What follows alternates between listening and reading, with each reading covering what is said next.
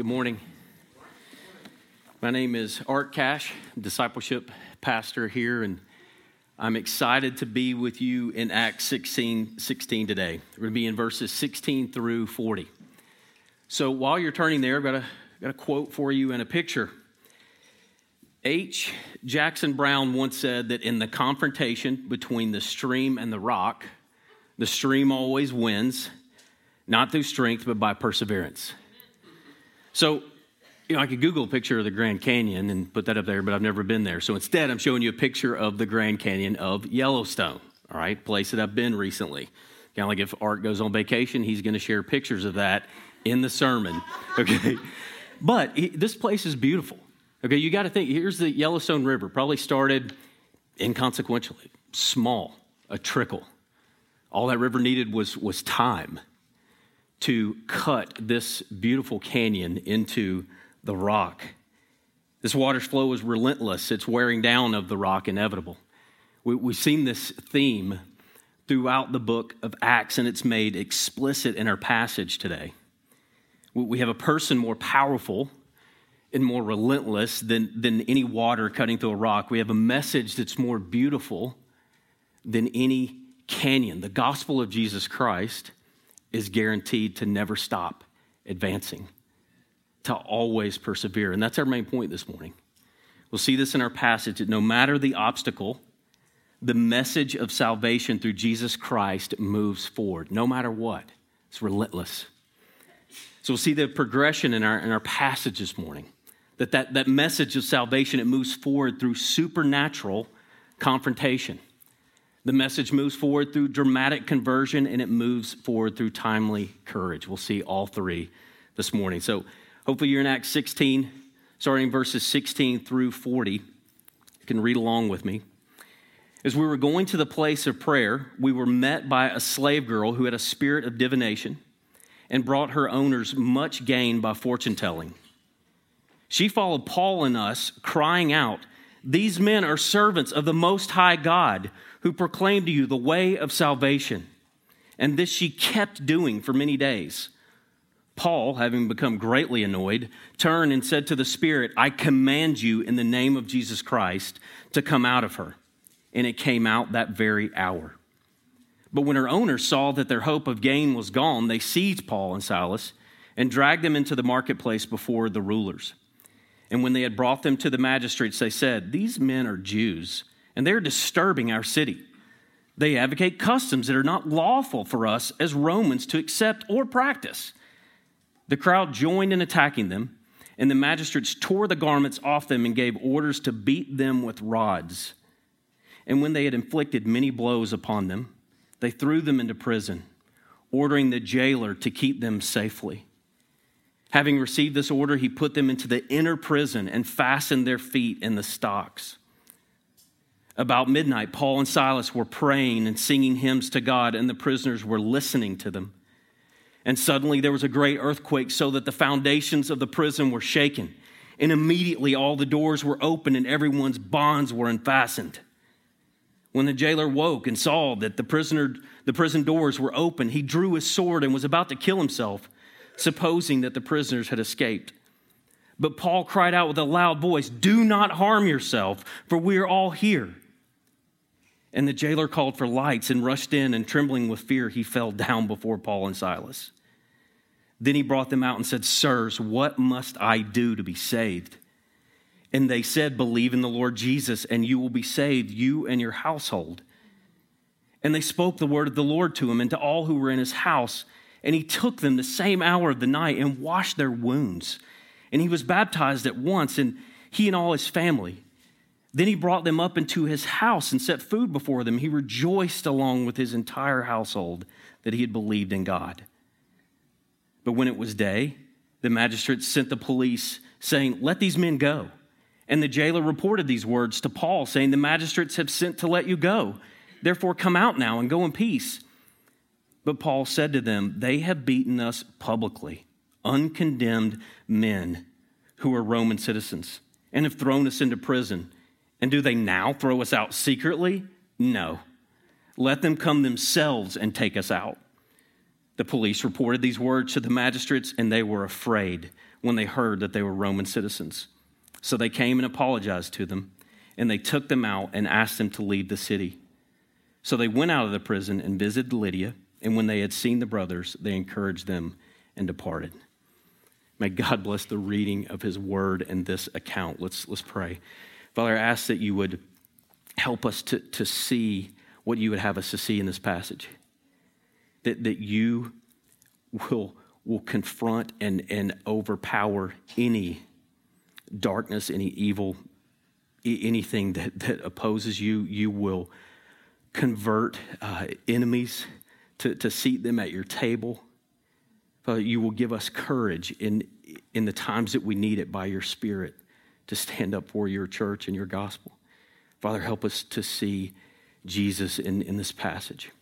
In his name, amen. So you, will recall here, we're in Acts 16. We're in the early stages of this, this second missionary journey. We've got Paul and Silas and, and Timothy and Luke. They're in Philippi. That's at the top of, of the map there. It's a Roman colony in Macedonia. And, and, Luke wants us to see what's going on in, in this little church in, in Philippi. He wants us to see who Jesus is uniting together across social boundaries, gender, economic. He wants us to see who and he wants us to see how Jesus is doing this. You'll remember Lydia's conversion from last week. So we know from verse 14 that she's wealthy, she's religious. We could call her conversion ordinary. Okay, meaning that it happened by Paul and Silas just sitting down and having a conversation with some ladies about Jesus. It's just an ordinary thing to do. We know from, from verse 13 that what may seem ordinary or common, just having this conversation, is extraordinary. It's still an act of Jesus to, to open her heart and have Lydia pay attention to what's happening. Verse 14. So Luke's wanting us to carry this along. He's wanting us to have Lydia in mind, who she is, what she's about, her conversion, as he shares with us the, the following accounts this demon possessed slave girl and a, and a brutish, battle hardened jailer. None of these people in Philippi have a single thing in common other than proximity. Okay? But this is the unlikely way that Jesus builds his church, this methodical, relentless way that the message of salvation moves forward. So, first, it moves forward through this supernatural confrontation. Again, look at, look at 16 through 18. As we were going to the place uh, of prayer, we were met by a slave girl, a spirit of divination, and brought her owners much gain by fortune telling. She followed Paul and us, crying out, These men are servants of the Most High God who proclaim to you the way of salvation. And this she kept doing for many days. Paul, having become greatly annoyed, turned and said to the Spirit, I command you in the name of Jesus Christ to come out of her. And it came out that very hour. So, it says, group, they're, they're headed to the place of prayer, back down to, to where Lydia and her companions were. They're met by a demon possessed girl. So the passage tells us she's both a slave and she's being exploited by her owners who are using her affliction to make money for themselves. This demon who possessed her recognized Paul and his companions, caused her to follow them around, shouting and crying out, somewhat surprisingly, the truth. Okay, these men are, in fact, servants of the Most High God. They are proclaiming the way of salvation. This confrontation should remind us of something, it should remind us of Jesus in chapter 5 of the Gospel of Mark. You, know, you, you remember the story where he, he sends the, the demons, legion, for they were many, into the pigs. They jump off the cliff, they drown. But before that happened, Legion recognized Jesus. And he said, What have you to do with me, Jesus, Son of the Most High God? We're meant to see the similarities. But if I'm honest, what jumps out at me the most about this passage is, is Paul's understandable reaction to being followed around by someone incessantly shouting. Now, I don't know how long that she followed them around crying out, but Luke says she kept doing it for many days. So my first thought about this passage was it was kind of kind of nice to see Paul get annoyed. Okay, a, a sanctified annoyance, if you will. I mean, if there's an experience that, that any of us can identify with, it's the feeling of being annoyed. from hearing people chew, okay, to, to, to, being interrupted when you're just, you're just taking a pause, you're just taking a breath to continue your thought, and somebody just jumps in there. Okay, to, to people putting their, their calls on speaker in, in public, lights left on in empty rooms, doors left open when the air conditioner's going. Feels good to kind of just get that off my chest a little bit. yeah.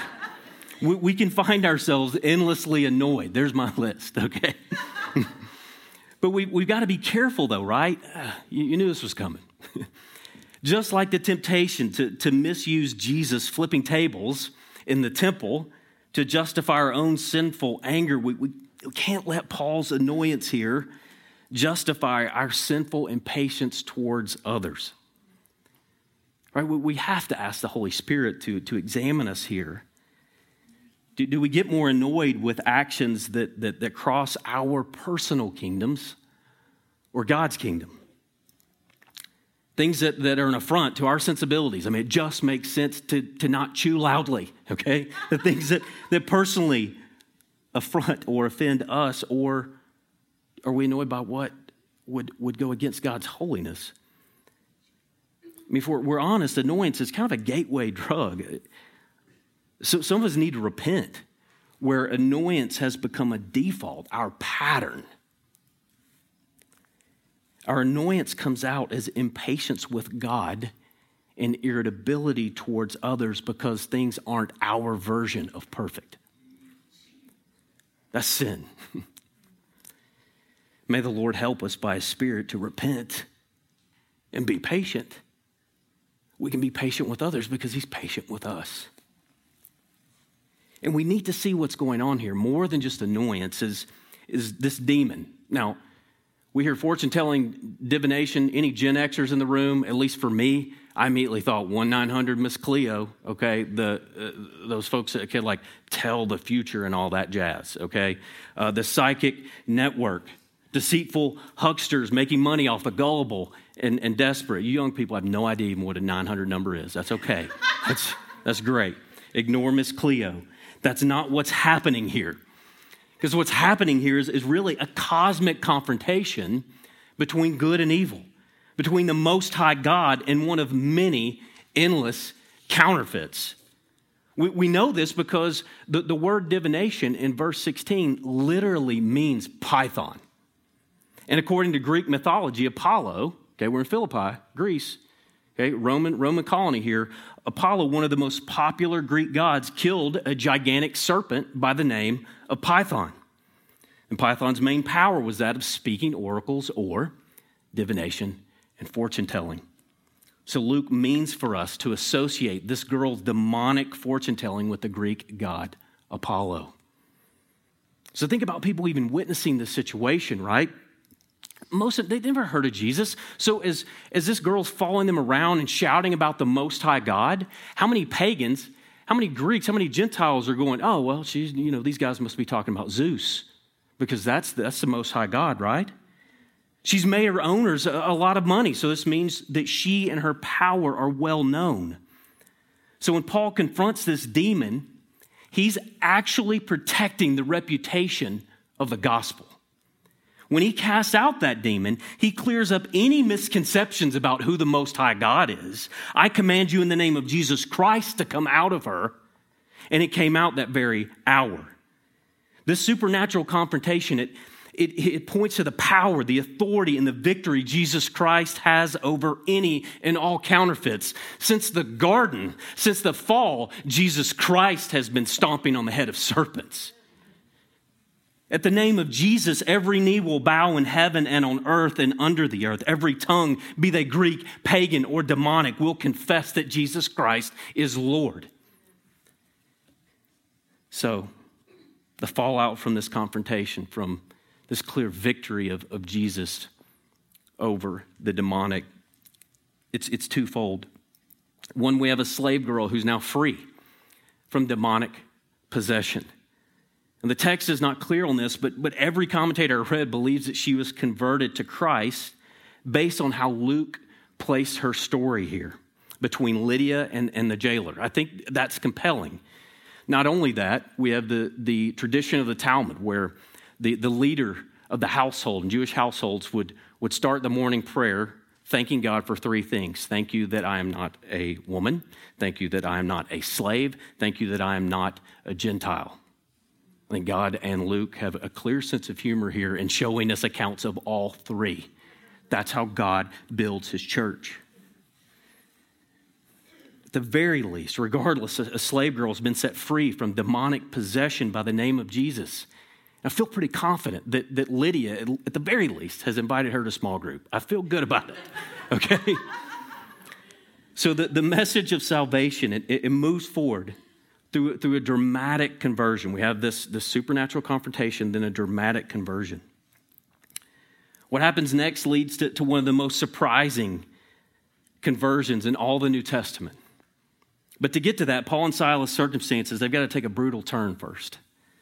Okay, the, the girls' owners, they're extremely unhappy with Paul and Silas. And in verse 19, you see, they, they lay hands on Paul and Silas. They drag them into the marketplace in front of the, the rulers.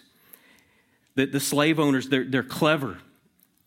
Okay, see, see what they're playing on here in verse 20 and 21. They, they lie about Paul and, and Silas, and, and they describe them as, as Jews disturbing the city. Well, this early on, Christianity is not recognized as its own individual religion. It just seemed to be a subset uh, uh, of, of Judaism. So they're, they're describing them as Jews disturbing the city, men who are advocating customs unlawful for Romans. So the slave owner's motivation here, it's not some high regard for, for Roman law. They're not doing their civic duty. This is payback about losing their income. Now, Philippi was a proud Roman city, popular destination for retired Roman soldiers to, to put down roots. So, see what they're doing here. They're stirring up the crowd's bigotry and anti Semitism while playing on their sense of Roman identity. So, seeing that a riot's about to happen in verse 22, the magistrates, they don't even attempt to get Paul and Silas' side of the story. But instead, we can, we can pick up in, in verse 22 the crowd joined in attacking them, and the magistrates tore the garments off them and gave orders to beat them with rods.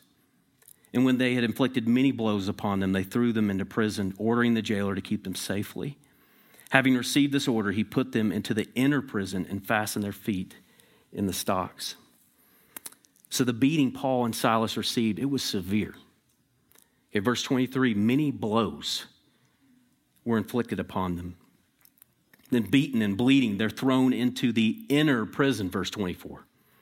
Okay, now until going into Blount County Detention Center for jail ministry, whenever I would hear prison, I would, just being honest, I would sort of think of that neat, tidy, even kind of homey little cell that, that Otis would, would sleep one off in, Andy Griffith show. that, that, that's what I would picture with jail.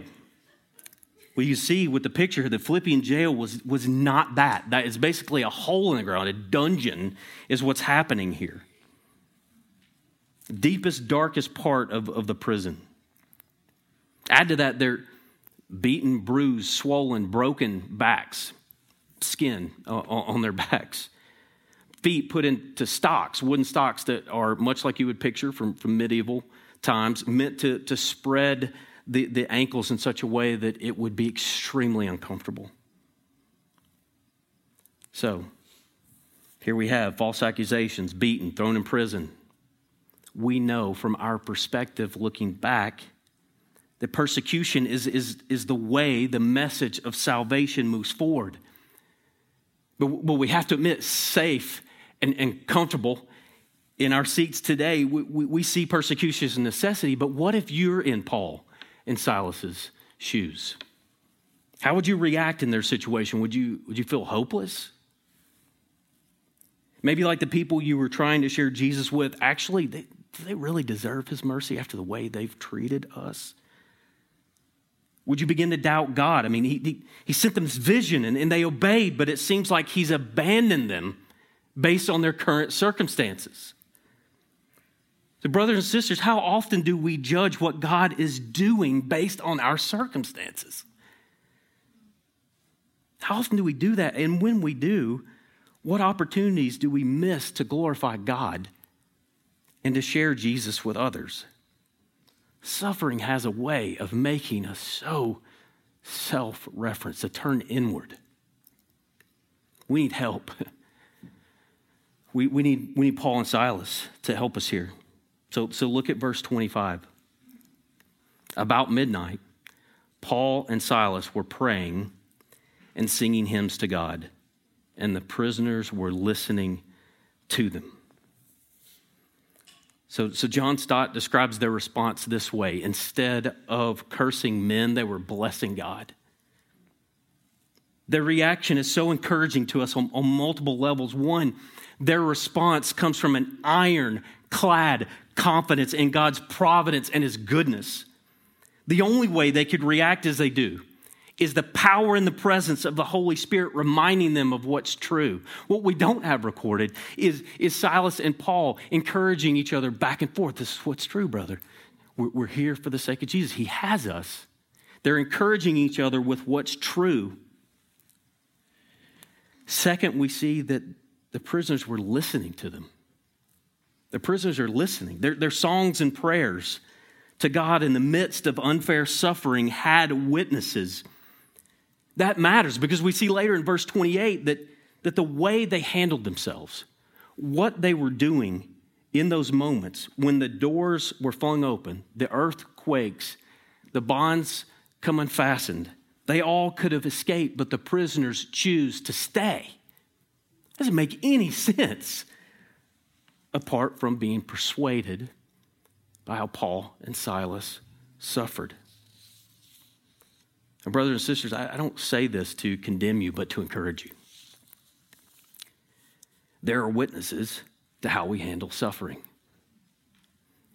to, to how we deal with circumstances that are unfair and not our fault.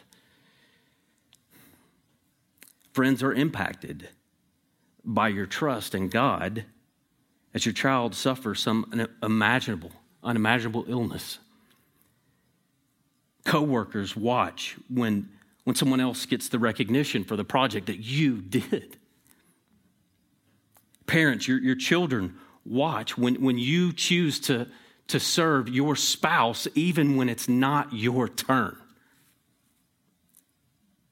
Man, others watching us suffer, how is that not oppressive?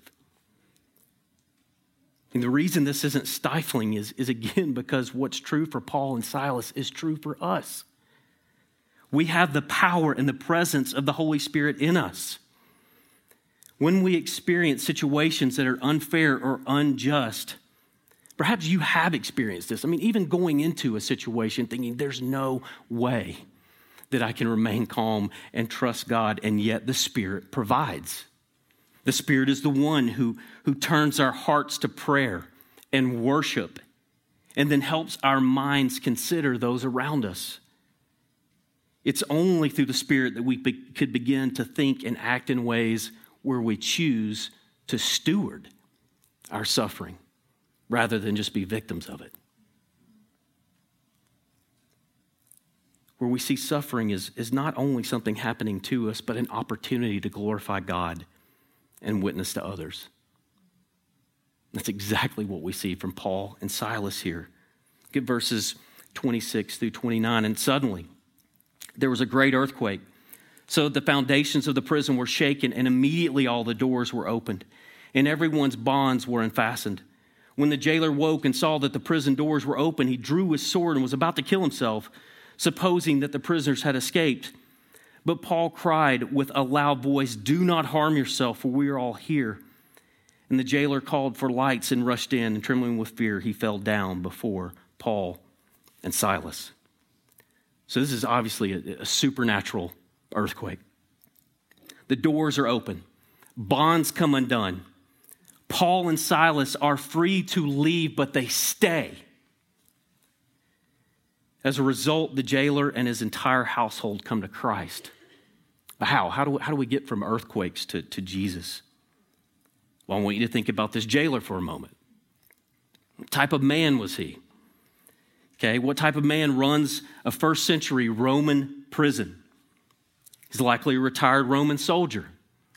I'm guessing his resume did not list at the top traits of compassion, emotional intelligence, a servant leader, I don't think that was on his resume. This guy had to have been proud. I mean, in an honor shame culture, his pride is, is why he was ready to kill himself when he thought that the prisoners had escaped. No doubt this guy's tough. He's battle hardened. He's wise to the ways of the world. He's running a prison. He's heard every story that could be told by every prisoner who says, I'm innocent. He's heard it all. He's seen every con there is to see. So not only do earthquakes and, and thrown open prison doors make this a dramatic conversion, who this jailer was and who he becomes, there's the drama. And again, I'm, glad it was Paul and Silas who were in the prison and not me. Earthquakes, doors opened, bonds undone. I'm, I'm seeing that as a clear sign from God to get the heck out of Dodge. That's why that happened, right? If I'm being extremely candid, I might have looked at the, what the jailer was about to do to himself as a natural and logical consequence of being a fool. I mean, if you participate in immorality and injustice, you will reap what you sow. So, who am I to stop you? Thank God that mercy triumphs over judgment. Paul and Silas are free to leave, but they stay. they use their freedom not for themselves, but to show mercy to another. This is the worst moment of the jailer's life. The jailer is ready to end himself in verse 27. You can see his failure, his shame, his fear packed into just a couple verses here. Yet Paul and Silas, they choose to stay where they are and meet his crisis not with judgment, but with mercy. So then, what is our response? when unbelievers in our lives inevitably reach that crisis moment? Is your response self righteousness? Is it, I told you so, hopefully you'll learn from this? Or is it mercy? Is it compassion? Do, do we see their crisis as a God given opportunity to show them Jesus? Paul and Silas show mercy towards a jailer who did not deserve it. Why? because undeserved mercy is their story. Think back to Acts 9. Paul, murderous threats to the church, a terrorist to the church. What is he shown? Mercy. Their story is our story. Paul was shown mercy even as the chief of sinners, so that Jesus might demonstrate his perfect patience towards those who would come to believe in him. 1 Timothy 1 16 brothers and sisters, just a little picture of the gospel and how it impacts us because Jesus took the righteous judgment that we deserve and instead showed us mercy. We are free to show mercy to others so they might come to know Him. Mercy moves the message of salvation forward over any obstacles. The message of salvation through Jesus Christ moves forward through mercy. So look at what happens in verse 30, 32. How, how does this lead to Jesus? Then he brought them out, the jailer, and said, Sirs, what must I do to be saved? And they said, Believe in the Lord Jesus, and you will be saved, you and your household. And they spoke the word of the Lord to him and to all who were in his house. What has the jailer seen? He's witnessed Paul and Silas' response to suffering. He, he's witnessed their radical integrity staying when they could have fled. He's experienced their mercy in his crisis. So he brings them out of the prison and he asks the most important question a human can ask What must I do to be saved? That's the right question. And Paul responds with the only right answer believe in the Lord Jesus, and you will be saved, you and your household. But you might say, All right, hold on a second. That's great. That's great. But listen, not one time in moments of crisis have I had an unbeliever ever ask me how to be saved. I mean, I appreciate that that's what happened for Paul and Silas and the jailer, but I, have not one time has somebody asked me in the moment of crisis how to be saved. When they reach a crisis, when their life implodes, when the child rebels, when the spouse leaves, what they ask is, How can I be happy? How can I be happy? Brothers and sisters, I have good news for you today. Whether you are being asked how to be saved or how to be happy, the answer is the same Jesus Christ. Here's what I mean when, when they say happy, we know what they need. They need joy. We know where joy can be found. So we look for common ground in their question and give them the answer they actually need. We work from where they are because our goal is for the message of salvation through Jesus Christ to move forward. In our passage, even, I'm not entirely convinced that the jailer is asking a question that's specifically about eternal salvation. It's, it's just as likely that he's asking how to be saved from this current situation. Regardless, Paul gives the jailer the answer he most needs believe in the Lord Jesus, and you will be saved. How do we do this? How do we balance addressing real, felt needs with eternal needs? We must avoid the soft prosperity gospel that implies that when you come to Jesus, your life automatically gets better. That's not the answer.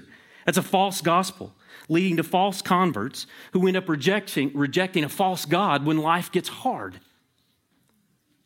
So, what do we do when most unbelievers around us are not asking how to be saved, but how to be happy? So, so not to be trite here, but come to the evangelism training.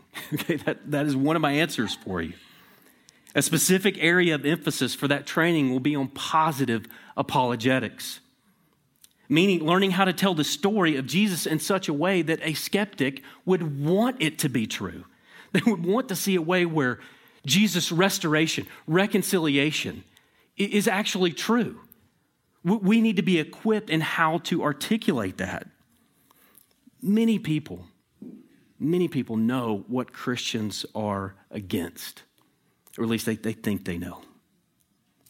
But do they know our religion not only has true answers, but the best answers for suffering, for injustice, the best reasons for human dignity, beauty, the answers to the longings that every person has are fully answered in the person and the work of Jesus Christ. Now, I'm not saying that we should downplay sin and the need for repentance, by no means. That is not what I'm saying. I'm talking about what we should lead with when someone is in crisis. We should listen well to the unbelievers in our lives, and when they reach that point, we show them mercy, not judgment, and we seek to connect them in that moment to the joy that can only be found in Christ. Paul and Silas, they, they lead with meeting that immediate crisis. They meet it. And then in verse 32, they share the rest of the story. Remember verse 32 and they spoke the word of the Lord to him, to all who were in his house. So Paul and Silas, they're, they're speaking the word of the Lord.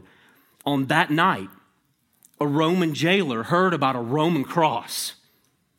His family learned not only about the mercy of God, but the holiness of God. They learned of their rebellion against him. They heard the word of the Lord Jesus Christ, who came to set the jailer and his family free from their sin by taking the punishment that they deserved. They heard the good news of forgiveness offered by Jesus.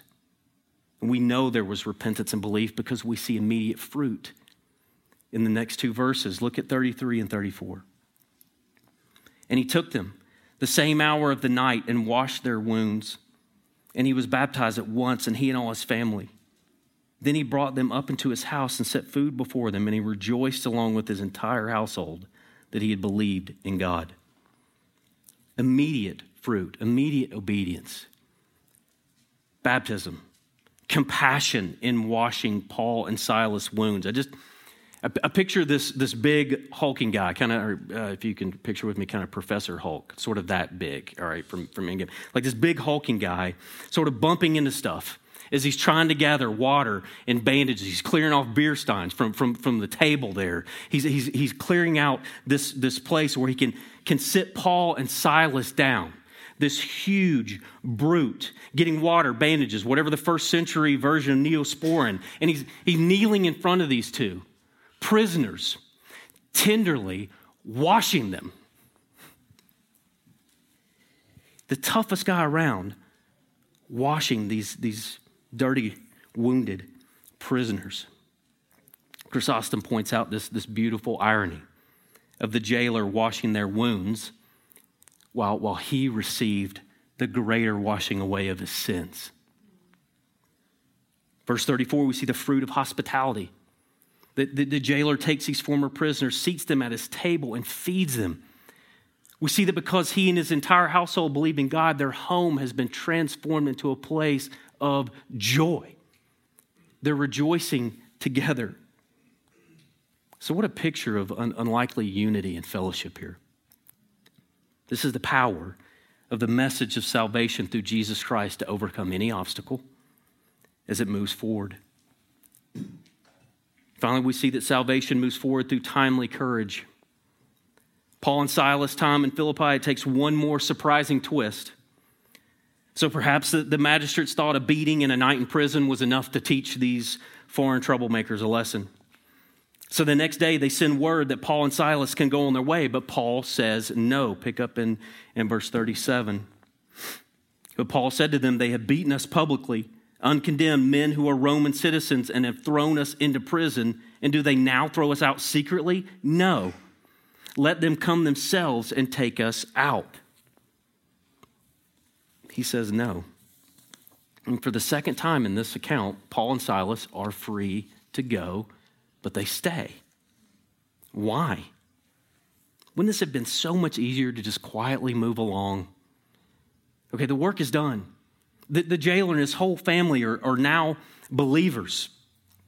Even looking at it, it's, it's a jailer that gives them the message hey, go in peace, go ahead. I mean, so there's, there's all the, the, the potential tension of this new relationship, a new convert, new family, and they're saying, hey, can, can you guys just sort of move along? So Paul and Silas have even got to overcome that particular aspect of it. It just would have been easier to leave. Maybe what's, what's most curious here is the reason that Paul gives for refusing to leave.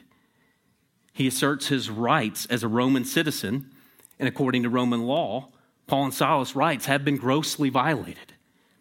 Not only does he refuse to, to leave, he says, Let the rulers come themselves and take us out. That, my friends, is fairly confrontational. F.F. F. Bruce calls this the first first century sit in. They're not leaving. So, for a religion that consistently calls its people to die to themselves, to humble themselves, to lay down their rights, why does Paul claim his Roman rights here? Why does he do it in such a public way? There's two reasons that can instruct us here. One, rulers, magistrates, government leaders are appointed by God to approve of good conduct and be a terror to bad conduct. Romans 13, 1 through 7. Therefore, rulers should act with an integrity, and when they don't, they should be held accountable. The accusation that Paul lays against the magistrates is serious. Part of their role was to protect Roman citizens against injustice. So, when those responsible to act justly towards Paul and Silas not only failed at that, but actively participated in injustice against them, Paul is right to call them to account especially when they try to handle the consequences of it in secret. So, as citizens of, of two kingdoms, we are not to remain silent when those who are in authority not only fail to do good, but actively do what is evil against those they're supposed to protect. That's a principle that we can see clearly here. Kids, this, this is for you. Children, you, you guys, if you are in a situation where you see a coach, you see a teacher see a friend's parent, you see an authority figure treating one of your friends or another child unjustly, what should you do? You should tell someone that you trust. That is this principle in action, standing up for people who can't stand up for themselves. We've seen this through, through history, even here as, as members of this country, citizens of this country, as Christians came alongside the Civil Rights Act of 1964, as Christians still today fight to see Roe v. Wade overturned. Our call is to hold leadership accountable when they are doing violence to those they should protect. Regardless, the, the message of, of salvation through Jesus Christ will move forward, overcoming all obstacles. And the gospel needs no help from kings, Congress, or courts. And as believers, we should proceed with wisdom and timely courage. In God's sovereignty and providence, we are citizens of this country at this time, in this place. While we can, we should leverage the rights God has given every human and hold our leaders accountable, not only for acknowledging those rights, but protecting them. We will need wisdom from the Lord in the coming months and years. We need His Spirit to help us know when it's time to silently suffer the beating and when it's time to publicly assert our rights. Because this passage clearly shows us both. So thankfully, the Lord gives us a second reason in this passage that Paul asserts his, his Roman citizenship. He's protecting Christians. He's looking out for this brand new, tiny little Philippian church through his actions here. Look at how the magistrates respond in 38 and 39. The police, that happens to be the same people that, that beat uh, Paul and Silas. The police reported these words to the magistrates, and they were afraid when they heard that they were Roman citizens. So they came and apologized to them, and they took them out and asked them to leave the city. Think back through all that's happened. Paul rebukes a demon to protect the reputation of the gospel. Paul and Silas are falsely accused, their character attacked, their message of salvation in Jesus tarnished.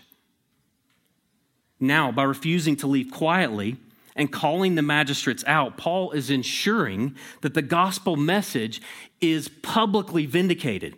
It was publicly smeared, now it's publicly vindicated. Paul and Silas are men of integrity, and so is their message.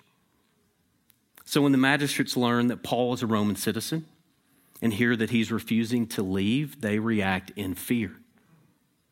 That is a right reaction for a leader to have when they've participated in injustice.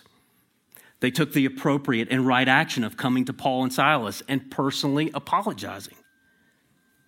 Now, this experience and interaction will, will leave a lasting impression on the magistrates. It will impact how they treat believers in the church in Philippi going forward. They will tread more carefully based on Paul calling them out. In fact, when, when they revisit Philippi, we don't hear a peep from the magistrates. Okay, later on, this, this worked. This has huge implications for us. Paul and Silas were not resisting for their own sake, not primarily for their own honor, but for the sake of the church, not just to exist, but to practice their beliefs. So, this is helpful for us in deciding when and why to speak up or take action. If our words and actions could protect the church and encourage Christians to act on what they believe, then we should act, we should speak. We rely on the Holy Spirit to supply us with the courage to speak and act at just the right time. We need to see that once the magistrates do the right thing, once they do the right thing, Paul and Silas obey them. They're not being contrarians for the sake of being uh, opposing them, okay? They obey, but they don't slink away right? They do it as Roman citizens. They, they do it as Christians, united in Christ to, to Lydia, to, to the jailer, to that church, going to them, verse 40, and encouraging them before they depart. So in verse 40, this this final picture that we're given of this church, of Lydia and the brothers shows us one more time that the message of salvation through Jesus Christ will overcome all obstacles and will move forward. Small, inconsequential beginnings, a river cutting through a rock to make a canyon. God is taking something small and inevitably makes it beautiful. It glorifies Him. His church glorifies Him, no matter how small, no matter how inconsequential, no matter how weirdly awesome the, these folks put together this band of misfits, wealthy religious ladies, formerly possessed slave girls, rough, tough jailers, and their family gathered together, united in Christ, in Philippi. It's a perfect start for this church. Let's pray. Father, we, we thank you for your word. We thank you for history. We thank you for showing us the beginning of, of this church in Philippi. We thank you for the spirit that you give us, that is who indwelt Paul and Silas as they suffered well and showed mercy in the midst of, of crisis. Because, Father, we recognize and admit that the only reason that any of us are believers is that you showed us mercy by pouring out your judgment upon your son that we deserved. Father, we thank you for the glory of the gospel that, that does not make sense to a human mind, that, that expects for there to be payback for our sin. We, we expect to owe a, a debt because of what we've done, yet you've paid it through your son. Father, we, we thank you so much for your church and what you're doing in your church, what we can't even see that you're doing with your people, uniting us together in Christ to make disciples, to glorify you, to worship you. We pray these things in Jesus' name. Amen.